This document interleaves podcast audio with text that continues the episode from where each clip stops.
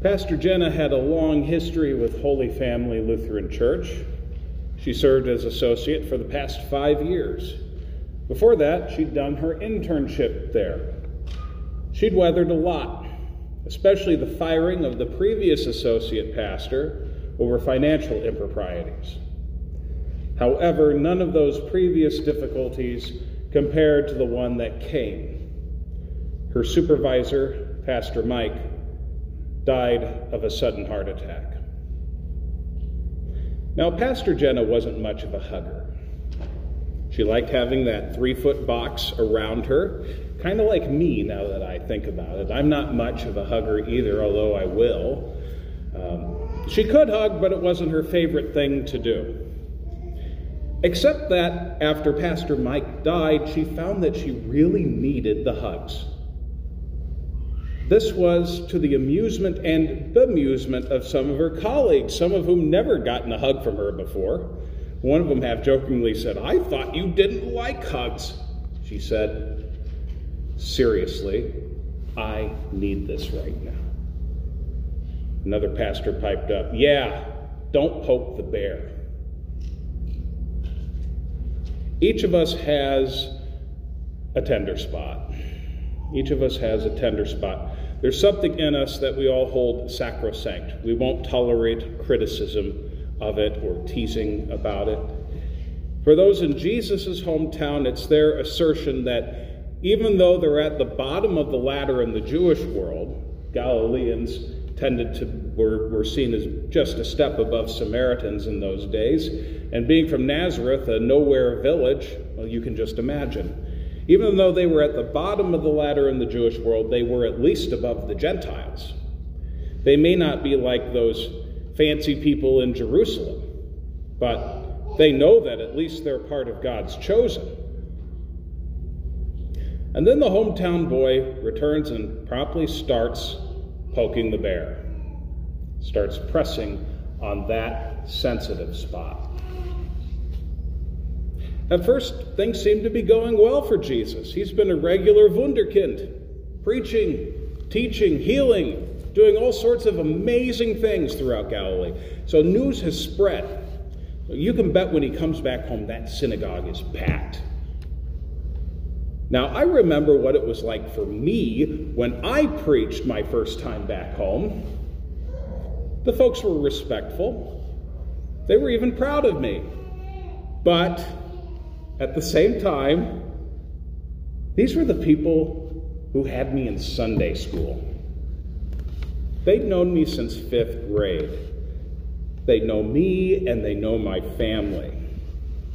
In fact, the last time I preached at my home congregation, I came in about 15 minutes to 10. Church started at 10, and one of the long time one of the one of the ladies said, "Yeah, yeah, you're a Fleener, always running late. They have pretty set ideas about who I am and what I'm like. So that had to be the same thing that happened with Jesus. So they knew who he was. They knew who he was when he came back. They knew who his family was.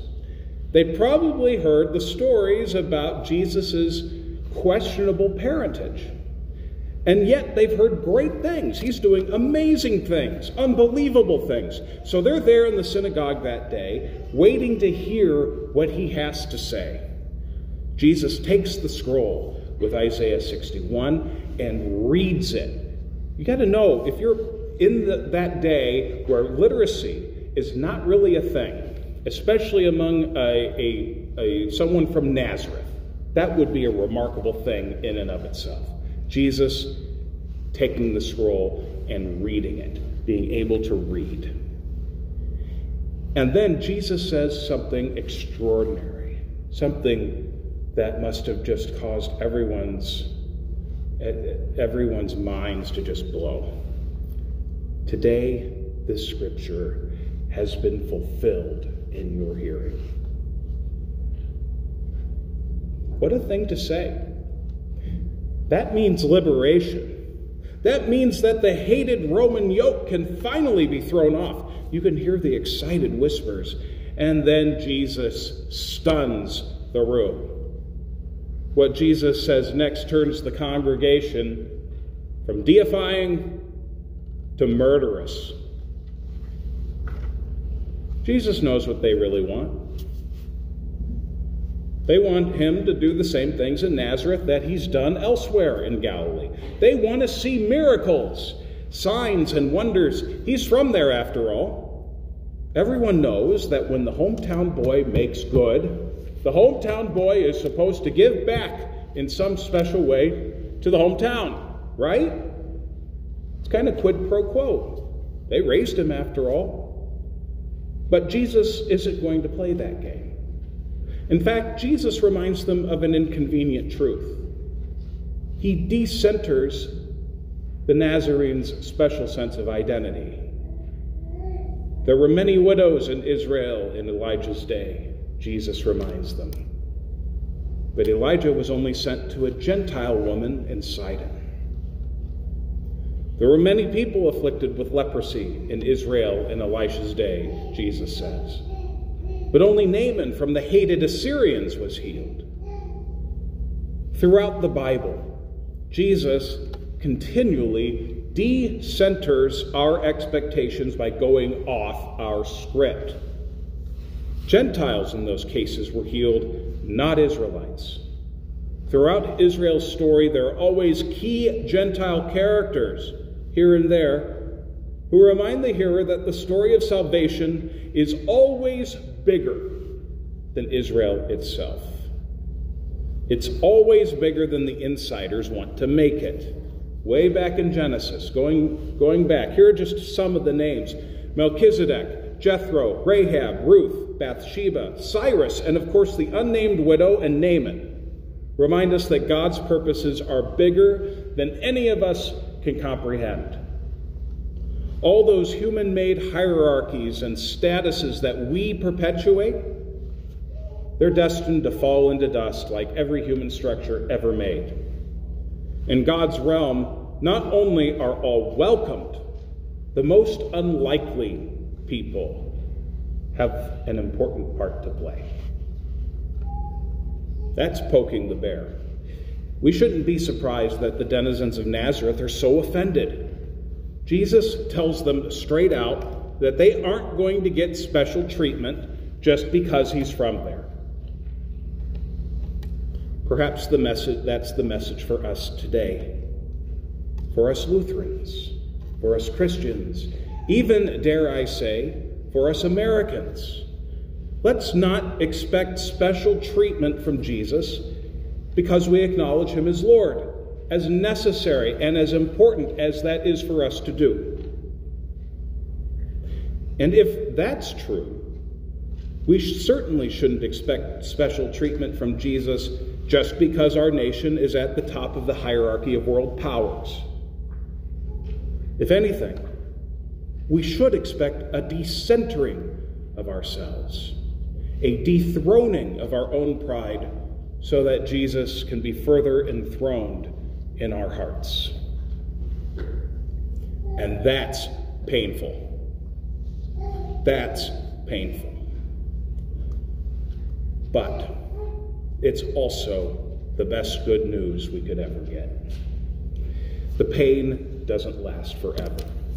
Because when we surrender any privilege or power, or at least not hold it quite as tightly, we will find that it's part of the process. That surrendering is part of the process of being made holy. It's one of the fruits of being saved from sin, death, and the devil.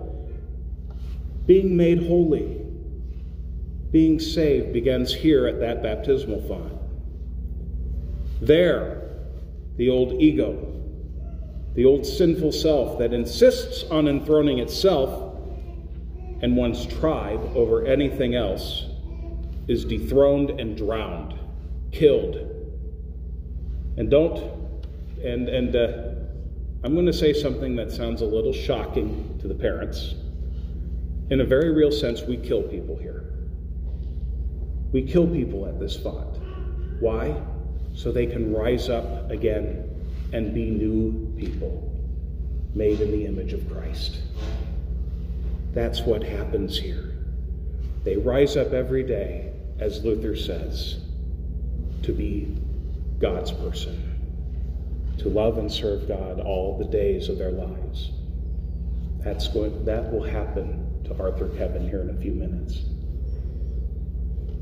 That journey begins for him today, as it once began for all of you. The sinful self drowns and continues to do so every day through repentance. But the new self rises and continues to do so every day. We have been saved. And all of our lives we'll find that Jesus continues to challenge those unearned senses of privilege and superiority just as he did at Nazareth. When ourselves, our sinful selves, our egos are dethroned, Christ is enthroned. God, make it so for Arthur and for all of us every day of our lives. Amen.